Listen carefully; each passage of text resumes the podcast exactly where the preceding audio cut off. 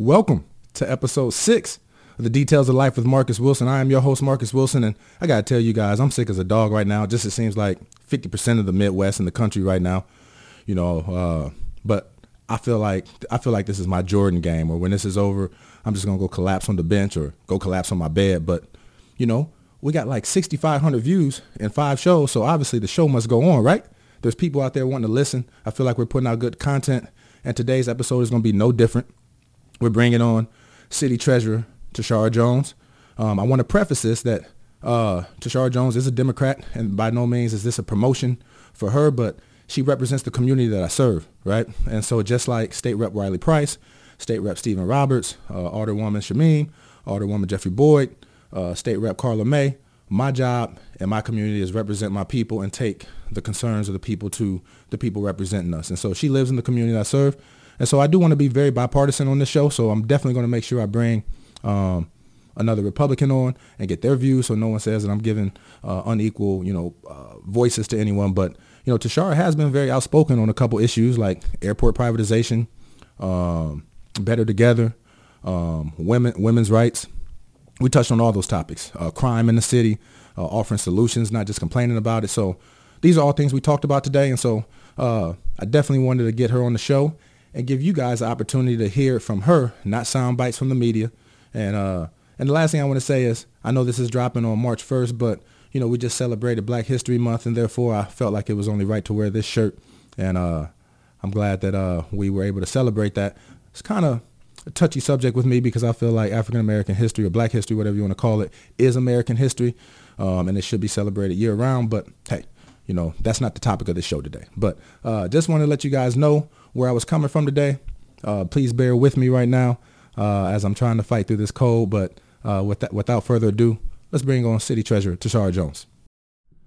Welcome, ladies and gentlemen, to another episode of the Details of Life with Marcus Wilson. Today we have City Treasurer from St. Louis, my friend Miss Tishaura Jones. How you doing, Tishaura? Great, thanks. Th- thank you for coming on today. Thanks for having me. All right. Well, we'll dive right in. Um, so I know, you know, I know you, and I know that your dad was in politics, and some people want to get in politics and some don't. But could you tell me why and how you got into politics? Well, first off, um, thanks for having me again. But I never wanted to be a politician. Mm. Um, I'm what some may call a reluctant leader.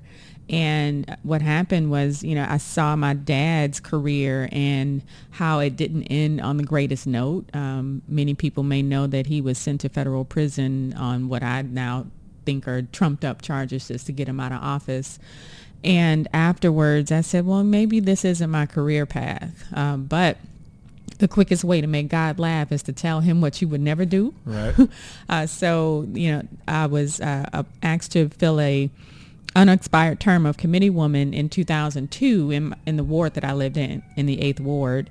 And uh, that woke up some genetic, you know, make some latent DNA. um, right, right. And uh, I really enjoyed doing that. And then I got asked to run for state rep and then ran for treasurer and the rest they say is history. Well, I know some people, I was just at, uh, I was just at the state capitol building and Karla May was just saying it's so important to get into politics because the lawmakers pretty much control everything. They do. Uh, and it's good to have people that have that are in there for the good intentions, not to right. you know um, take advantage of anything. So the next thing I really wanted to ask was, uh, you know, I see this in my business. I see this all across uh, the country, really. Um, women trying to balance being firm without being labeled angry or being labeled a B or whatever. And so you know, you're someone mm-hmm. who has been outspoken on some things and you've obviously climbed the ladder. So I'm sure you've ran into some things like that. Could you, what advice would you give to women who are facing things like that and how they move up in the business world? Well, we still have a, a double standard in this country uh, and probably in the world about women um, who are passionate, right? And, you know, where a man is angry, they're seen as passionate um, or in particular a white man, mm-hmm. uh, but a black man isn't right. Mm-hmm. Uh, it tends to that angry trope tends to uh, be limited to just black men and black women. Um, and I haven't quite conquered that yet because I'm still very passionate about the things that mm-hmm. I believe in. Um, and I do get angry um, when I'm fighting for something that's, uh, that I think is very important to my people. Right. Um, so I would say, you know, but there are times when um, I'm able to build relationships 1st mm-hmm. I think that that's that's key is building relationships with the people that you're working with first. Like I have relationships across the aisle with Republicans, and so when I am angry about a particular issue, they know I'm I'm not angry at them. I'm yes. angry at the issue. Right. Yeah. I mean, I've I've faced that myself, and but I know that it's even worse for women. Uh, when I'm, you know, I'm 6'4", and I get up and I'm passionate about something, people can say, "Oh, he's being angry." Uh, but I also know just for women, it's even worse. And so mm-hmm. I think it's mm-hmm. important for uh, women out there to know that that's something that you're going to face against. But I think that you're exactly right. If people know where you're coming from and you have relationships prior to it and they know that you're doing it for a just cause, right. I think a lot of times that can it can help. It's not going right. to overcome I, it, but it can help. And I think nationally they're pushing back on that a lot. If we looked at the presidential election, for example, um, Elizabeth Warren is very passionate, and she's yeah. tried. They've tried to label her as angry, and in turn, she embraced it. Yeah. Same thing Hillary Clinton did. Yep. She embraced it, right? And they had the whole angry women's caucus or whatever yeah. that was. And even when I ran for mayor, they tried to say I had a bad attitude. So I turned it around and I embraced it and put it on a t-shirt. yeah. yeah. Sometimes you do have to just embrace it and run right, with it. Yeah. Right. Um, so, um, so what, what do you think, what would be some of the things that you think that we could do better as a city to help decrease the violence, especially amongst our youth? Well, I've, I've always held uh, uh, a belief that poverty is the father of crime. Mm-hmm. And if we address poverty, we slowly address crime because a lot of the I, would say a lot of crime is related to you know issues related to poverty. Yep. So the things I've done in my office, I've increased minimum wage to fifteen dollars, and we've seen that that has started to follow um, a, across the region. Uh, Sam Page has increased the minimum wage to, or mm-hmm. started on a path. Washington University started on that same path. Uh, the mayor announced increasing minimum wage uh, for civil service workers to 15. dollars mm-hmm. So the more people we have earning a living wage, the more they can take care of their families, the more they can take care of themselves and start to, you know, increase their own station yep. in life. Um, I also think that we don't do enough to address mental health and substance abuse. 1,000%. Uh, in this city. Um, um, we have zero to no resources for homeless people in the region. Um, we deal with it a lot with homeless people sleeping in our garages and in our our uh, elevators, and we have no place to send them because mm-hmm. uh, the city shut down Larry Rice's shelter. Good, bad, or indifferent. I don't know, you know, what people think of them, but it was a shelter nonetheless. Mm-hmm. Biddle House, you know, doesn't offer a lot of services. So we, we still have to take care of the least of these. I bring a Matthew 25 mindset to my mm, job, and mm. we have to take care of the least of these.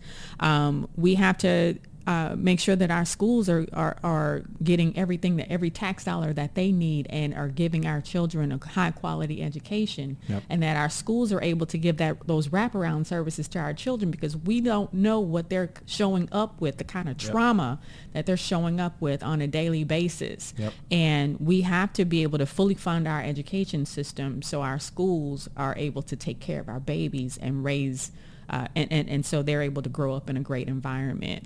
Um, uh, and, uh, you know, I, and this is just my personal opinion, we got to close the workhouse. We have mm. to stop this arrest and incarcerate model mm. because more police does not prevent crime.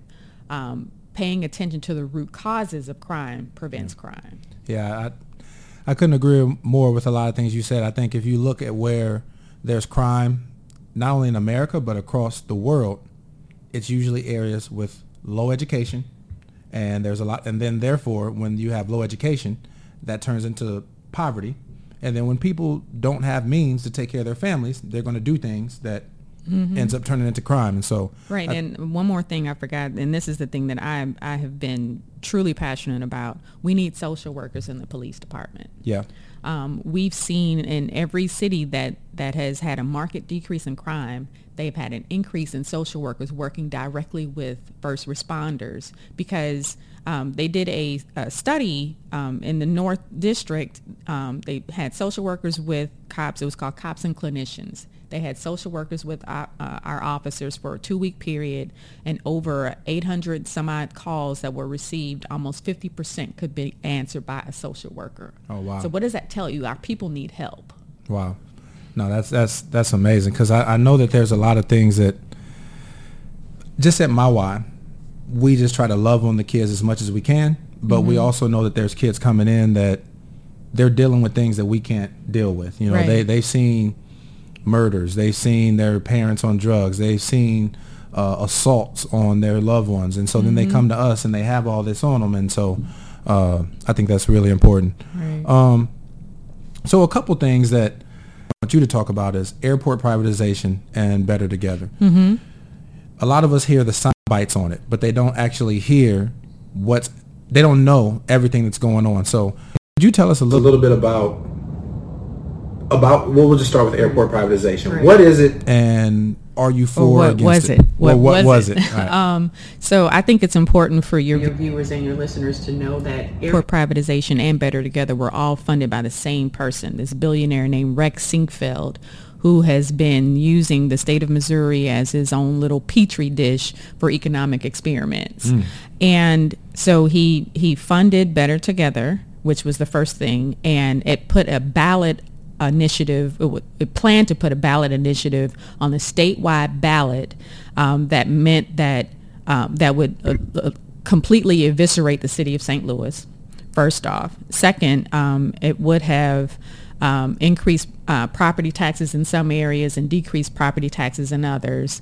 Um, would have appointed uh, the county executive, the then county executive Steve Stenger, as a metro mayor for an extended period of time and would have extended his term two or three years. It also would have extended Krewson's term for a couple of years as well. Mm-hmm. And they would have been co-mayors and would have been able to individually decide the fate of the region themselves without a, a, a corresponding vote of either the people or a city council. Mm-hmm. Um, and so those those were the major pieces, obviously, of the legislation. But where I took offense, well, because of the whole Metro Mayor thing, I just felt like that was, you know, a new version of apartheid. The second piece uh, that I took offense to was we had people from all over the state deciding our fate right not in the city of st louis in the county of st louis right and we already have a process in the constitution it's called the board of electors or the board of freeholders so pause for one second so for the people that don't know what we're talking about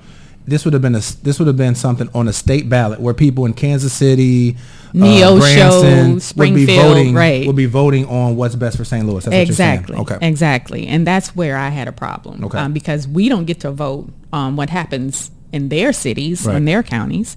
Um, and so we already have a process in place called the Board of Electors or the Board of Freeholders. And so the municipal league collected signatures to get the county executive and the mayor to appoint um, nine people from each jurisdiction, and the governor appoints one, so it's a total of 19 uh, to the Board of Freeholders, and they would meet for a year in public uh, to um, come up with a plan for if the city should re-enter the county.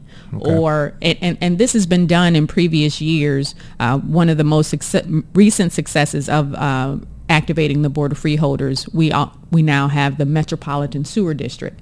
That was a product of the Board of Freeholders. Okay. Um, and what the Board of Freeholders could do is, I mean, it pretty much opens uh, the, the the the possibilities for them to, um, for example uh, extend the earnings tax in the St. Louis County and make it progressive instead of regressive mm-hmm. like it mm-hmm. currently is.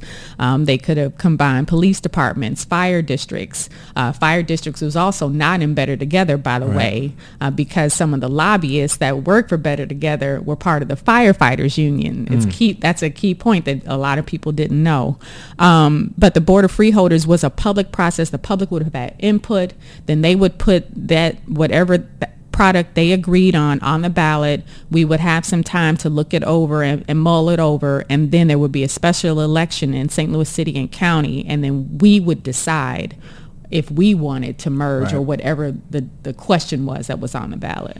Yeah, I was on a, I was actually on a um, board. I was on there with several other people, and you know, it, it was interesting because for the Better Together, there were people talking about okay, well, you know, St. Louis is like top five in crime. However, if we merge, we drop to like 96. And then that would lure bigger businesses here. But then the counter to that was we we haven't fixed the problem. We've just diluted the numbers. Exactly. Right. So there's still the, the, there's nothing. And so you know, but then people were like, well, if if there's a, co- a, company like Google who's looking at us at top five, and then they see that we're 96, maybe they would come and then they would bring resources and dollars and jobs, and that would help decrease it. But it was just a whole lot that I think that not enough people uh, were given a voice at the table for. Uh, right. And there were good and bad on both sides, but right, right. It's good to hear. I wanted to get your opinion on, you know, and like allow people to hear what was going on with that and, and, and why. Right. And I, and I also want people to know I wasn't I'm not against any sort of regional collaboration and cooperation. Right. We can do that today. Right. Um, we can do that right now with, you know, cooperating with the St. Louis County Executive and other mayors in the region, other county executives, you know, with other, you know, entering counties. And and we can do that today if we all just come to the table. Yeah. Um, it doesn't require legislation. Yep. Um, and there are things that I'm already doing, you know, working with St. Louis County Executive Sam Page. Yeah. So, you know, cooperation doesn't require legislation. True. Um, and I, I was just against the process, how it was funded, who funded it, and how the public wasn't involved. Totally understand. Right. So, uh, airport privatization. Airport privatization. Go ahead. Let's. So let's airport it. privatization was also funded by Rex Sinquefield. Okay. Uh, his company wrote the RFP and then was awarded the RFP um, to then uh, solicit bidders to privatize the operations of the airport. So we would essentially be um, selling the airport to a private operator for, or leasing it for, you know, 99 years, which is a, you know, or a, a whole, a long lease. Um, and they would operate the airport. Uh, the problem I had was that with that again, it was clouded in secrecy. Um, this is a major asset of our region, and it belongs to the city of St. Louis. Um, and if it's about you know um, better operations at the airport, the airport is already being operated very well um, by the current commission that's already there. Uh, this was simply put a money grab. Yeah. So how does the I'm un, I'm uneducated on this, so I'm I'm sure there's other people out there as well. How would it affect our region economically if it's So the people who, you know, essentially, let's just say that a company won the bid. So Right. they would be able to um, pay the city a, you know, large amount of money. And so the city was just looking at the, those who were at the table were just looking At at, this money. as at the money, Okay. right? We can use the money that to, you know, do the other things that we need to do. And you know that's money's not a bad thing but I, I my dad always tells me all money ain't good money right um, and I would rather take a look at our revenue position and how and and, and, and diversifying our our revenue to try to see where we can increase revenue there of the things that we're already doing. Are we leaving any money out there that we're not collecting? Yeah. Because we did we went through that in the treasurer's office. That's a totally different uh, subject, but with the airport, um, you know, so if a private operator comes in, that affects the, the jobs of those who are currently working there. Um, they're unionized. Would their union contracts be um, uh, honored or not? Um, it affects the airlines. Would their airline fees be jacked up or not? Um, And and the airport is in cooperation with our office recently. We've been able to make them money on their investments, so they've been able to decrease the fees that they charge the air the airlines. Um, and I think that this was just all this sort of melancholy. Nostalgia about you know what our airport used to be. Right it used to be international um, and after 9-11 a lot of airports got downgraded to regional airports. Um, and no we don't have a mac store or we still have brooks brothers or we don't have you know all of the stores that you see in all of the major Yeah. international airports. But does the airport get you in and out when you ne- when you need to fly somewhere Right. yes or no Yeah. yes Right. um, and and their credit was actually upgraded a couple of times in recent years as well. Mm-hmm. So it's fiscally solvent. Um, yes, there is debt, but tell me what municipality doesn't have debt? Right. Um, and and that debt um, is on track to be paid off soon. So, right. um, but can we do a better job at um, capitalizing on the asset that is the airport and the the land that surrounds it? Absolutely. But do we need private business to do that? I don't think so. Well, thank you for that. Like I said, I'm I'm still learning on these topics. I'm sure a lot of people mm-hmm. are. So, thank you for explaining that. But speaking of uh, investments and things you do with money, uh, could you talk about? I know with the Office of Financial Empowerment, I know that you're really passionate about getting uh, financial education and empowerment started at the youth level. Uh, I know that uh, Office of Financial Empowerment was at our youth fair, I mean, at our summer back to school jam, yep. getting kids signed up with bank mm-hmm. accounts. Mm-hmm. Could you tell the people a little bit about what that is and, and, and why that's important to you? Yeah, so um, when I ran for treasurer in 2012, I looked at the statistics around um, African Americans and those who are unbanked or underbanked. And at the time, it was about a third of African Americans in the city and the county were unbanked or underbanked. Being unbanked means that you cash your check at the gas station or the local check cashing place. And over time, you can pay over $1,200 a year in fees just to get access to your money. Yep. Uh, being underbanked means that you might have a checking account or a savings account but you still use predatory financial services like payday loans, rent to own, title loans yep. um, to you know access the financial system. And uh, also, I noticed that uh, the average credit score of most people in North St. Louis is below 600.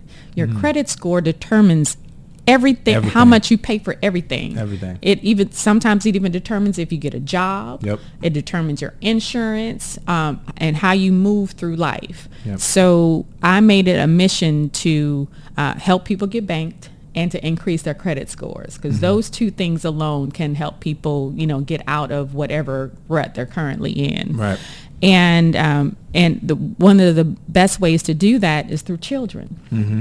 Um, so that's why we started the College Kids Children Savings Account program, which gives a uh, children's savings account, deposit only account to every kindergartner entering a public school in the city of St. Louis. And we load it with the first $50. Mm. That comes from residual parking fees. Okay. So every time you pay a parking ticket, every time you uh, feed a meter or pay in a park in the city owned garage, you're helping the babies. Yeah. look at it. Look at it that way. St. right, Louis. right, right. so next time you get a parking ticket, don't just go ah. Say I'm helping the babies. Um, and uh, and you know College Kids is one of over 65 programs in 34 states across the country. And just a couple weeks ago, I testified at the state capitol uh, to help expand this program uh, statewide. The state treasurer is looking to expand to start a college savings account program for every baby born in the state of Missouri. They would get $100. Uh, okay. so, um, you know, programs like this are growing uh, in states and cities across the country. St. Louis is the second largest program in the nation. Mm. We have 16,000 children saving over $1.1 million for post-secondary choices. That's a wow. two or four-year college. That's um, uh, vocational or technical school, even apprenticeships. Wow.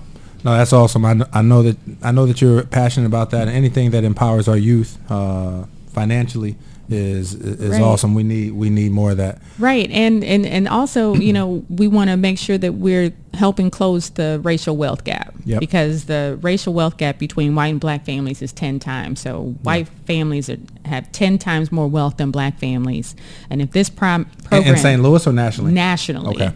Um, it's probably worse in St. Louis. Yeah. Um, and if this program had been started back in 1979 nationally, um, we would have reduced the racial wealth gap by 82%, which wow. means that white families would only have two times as much wealth instead of 10. Wow. Those are staggering numbers. Um, yeah. But thank you for doing what mm-hmm. you can to help uh, eradicate that. So for some of you that don't know, many of you do know, uh, Tishaura ran for mayor in 2017. What were some of the things that you learned along the way? Because uh, people have ac- actually asked me to get into politics. I'm like, nah, I don't want, I don't want any yeah, parts of that. I saw somebody saying, yeah, mayor, run for mayor the other day on your Facebook. Nah, I'm not doing that. But uh, so, what are some of the things that you've learned along the way, especially during your mayoral uh, run? I've, I've, I've learned more about myself, um, a lot about myself and what I could withstand uh, because the that race was very hectic. We did 51 debates in an eight week time frame. Wow. Um, and that's you know that's forums, debates, a whole host of other uh, other things, and um, I've learned that um, that I can build a multiracial, very diverse coalition of people who are all concerned about the future of our city. Yeah. Um, and you know, I, when I pulled up to our um, was what was supposed to be our victory party. Um, it was it was a little bit of everything. It was mm-hmm. rich, poor, white, black, Muslim, Christian, Baptist. Even even my Republican friends came in town for mm-hmm. it. So um, I was just you know awestruck by the people that I touched and the people that support me. Yeah, I did see. I did see during that time. I saw a lot of. Um, I think a lot of people just thought that yeah, you would get a lot of black vote, which you did, but mm-hmm. I saw a lot of young white millennials who were supporting you as well, and I think that that was a. I don't know if that was a surprise to a lot of people, but I, I mean that's good to see when you see people crossing racial lines, crossing uh, bipartisan lines, mm-hmm. crossing when you can bring people in from all different demographics, religious backgrounds, racial backgrounds, it shows mm-hmm. that you're mm-hmm. doing something right. So yeah, the Barbara Lee Family Foundation did some research on black women running for office, and they found that black women tend to transcend race. Mm. Um, and if you look at most major cities um, in the in the country are run by a black woman. Mm. San Francisco, New Orleans, mm. Charlotte, Atlanta. Wow. DC. Yeah. I can true. keep going. Yeah, that's true. That's true. Yeah. Um, so speaking of that race, this is a question that I've always wanted to ask, and I'm not trying to put you on the spot or anything, but as we see, like in the in the presidential race, when people start realizing that they can't win, they generally start dropping out and saying, "I'm gonna drop out and I'm going to support this candidate." Mm-hmm. I'm not from St. Louis. Uh, I moved here in 2013, and so in that race, I saw that there was. Uh, there was one white candidate and there were four black candidates. And as the race moved on, I think it became pretty apparent that it was going to be between you and Mayor Krewson. Mm-hmm. There were other people that had no chance and stayed in the race. But then after that, it were people saying, well, we need, you know, we need more uh, representation, African American representation. But it, in my opinion, from the outside looking in, it looked like that could have happened, but people chose not to drop out. Can you tell what's your opinion on why that may have happened? Um, I got one word: ego. Mm. Beyonce wrote a song about it. Want to hear it? Here it go. um, you know, and, and a lot of times people come up to me, eh, you know, in the grocery store, church, you know, still lamenting over that race. And they ask, why didn't you all get together and, and, and talk about, you know, who would run or, you know, or who could drop out? And that did happen several times. That happened. That happened. Okay. Um, individually and collectively. Okay. And the only thing that happened was that Jamila Nasheed, Senator Jamila Nasheed, decided to drop out. And she said, and I quote, because I don't want to stand in the way of another black woman's success.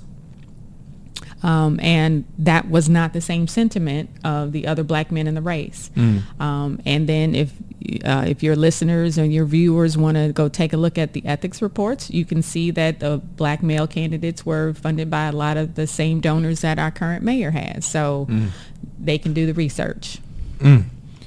Yeah, that was uh see I don't, I don't know the details of that and I probably need to look at that ethics ethics report but just from the outside looking in, you know, it just looked like hateration.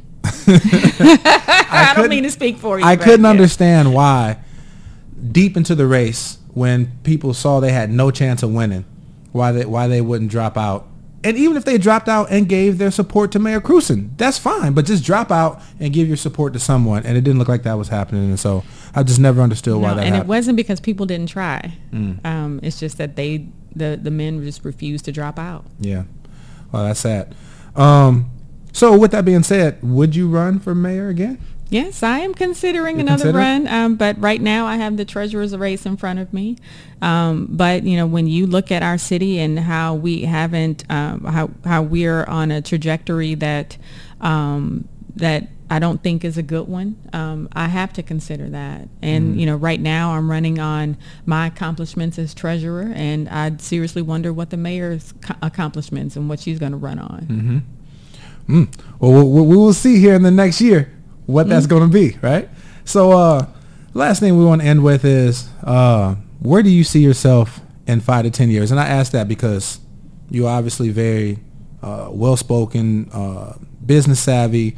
You know what you're doing with financial empowerment. You have a lot of connections. If you're not mayor, so let's say you run for mayor uh, or you don't, uh, do you see yourself staying in politics or starting your own business? Where, where do you where does Tishaura Jones see herself in five to ten years? Um, so I honestly, let's let's let's do a couple scenarios. Okay. So if I run for mayor and win, I honestly see myself uh, staying there for at least two to three terms um, because it takes a good ten years Yeah, to see any real uh, substantial change.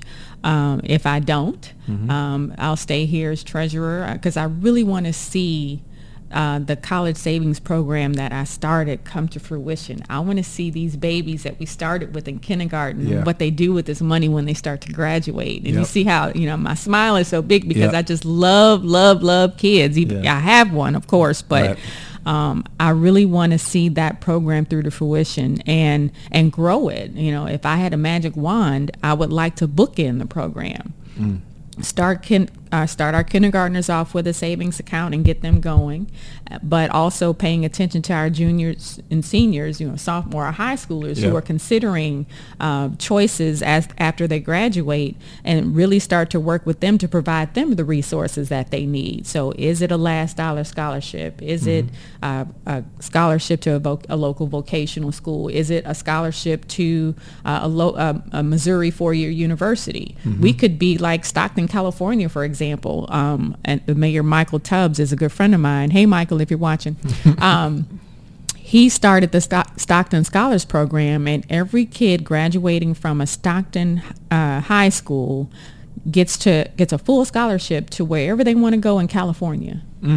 That could be Berkeley. It could be UCLA. It could be the local, you know, University of California System College. Yeah. But they have choices, Mm. right? And and you know because education is not the great equalizer. We have to have education and wealth, and our families didn't have that kind of generational wealth that was passed down with white families. Yeah. You know, our houses don't appreciate at the same value because of Right. them being in black neighborhoods. Yeah. And so we need to even the playing field there, but we also need to give our kids a step up uh, and, a, and, a, and a good first start when they are getting out of high school.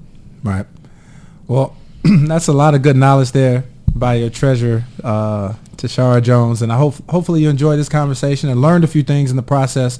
One of the things we try to do on Details of Life is just to personalize the people because a lot of times you see sound bites and you see uh, things going on in the media and all you hear is that, but then getting to know these people was just a totally different way. So hopefully you got a chance to get to know Mr. Shar Jones a little bit better. And thank you guys for tuning in.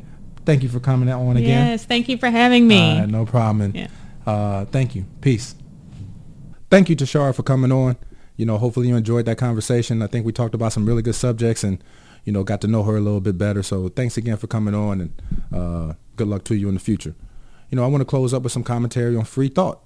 And I've been a big advocate of this. Many of you know I used to do this blog on Facebook called The Sunday Opinion. I've kind of gotten away from that now that I'm doing my podcast and my blog now. But, you know, I always talk about subjects that, quite frankly, a lot of people don't want to talk about.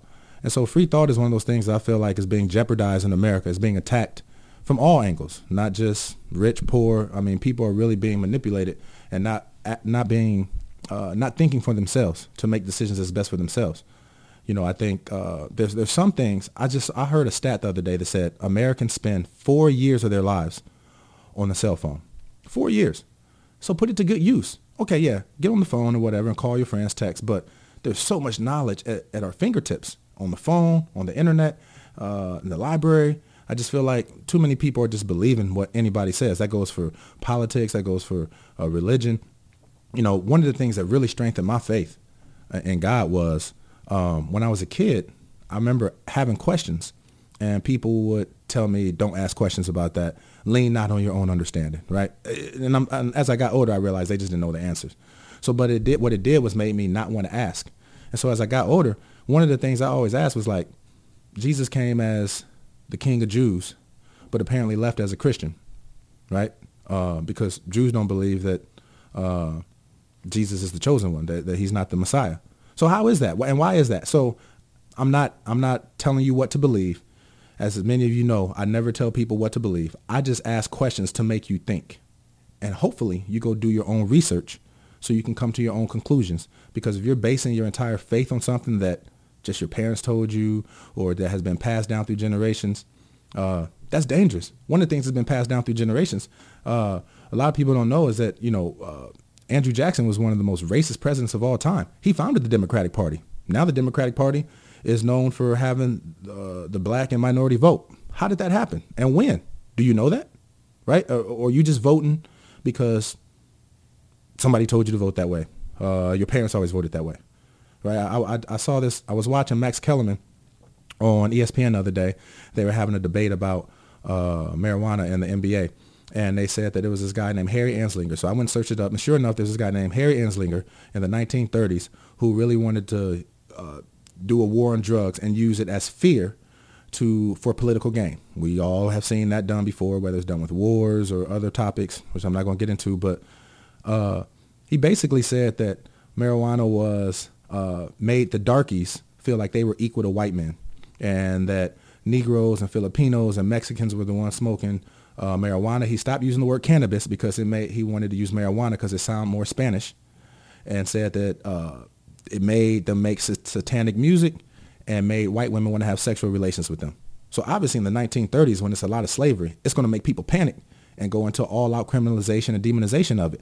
Now, what, 80 years later, it's legal. Why? Right? Do, do you ever ask those questions? Again, I'm not advocating for or against.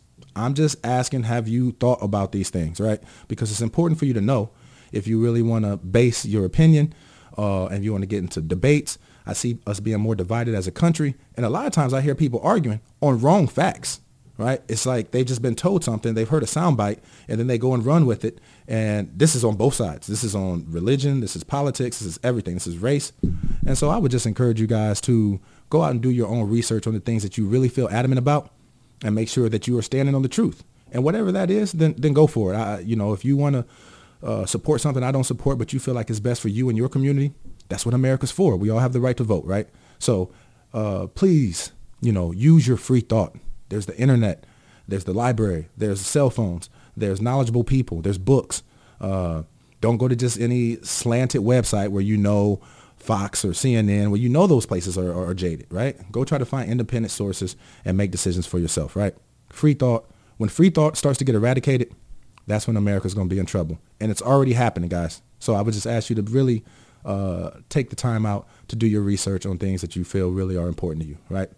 So with that being said, always remember that greatness is in the details. I think that was perfect for that outing, right? Greatness is in the details, guys. Thank you for tuning in. God bless. Peace.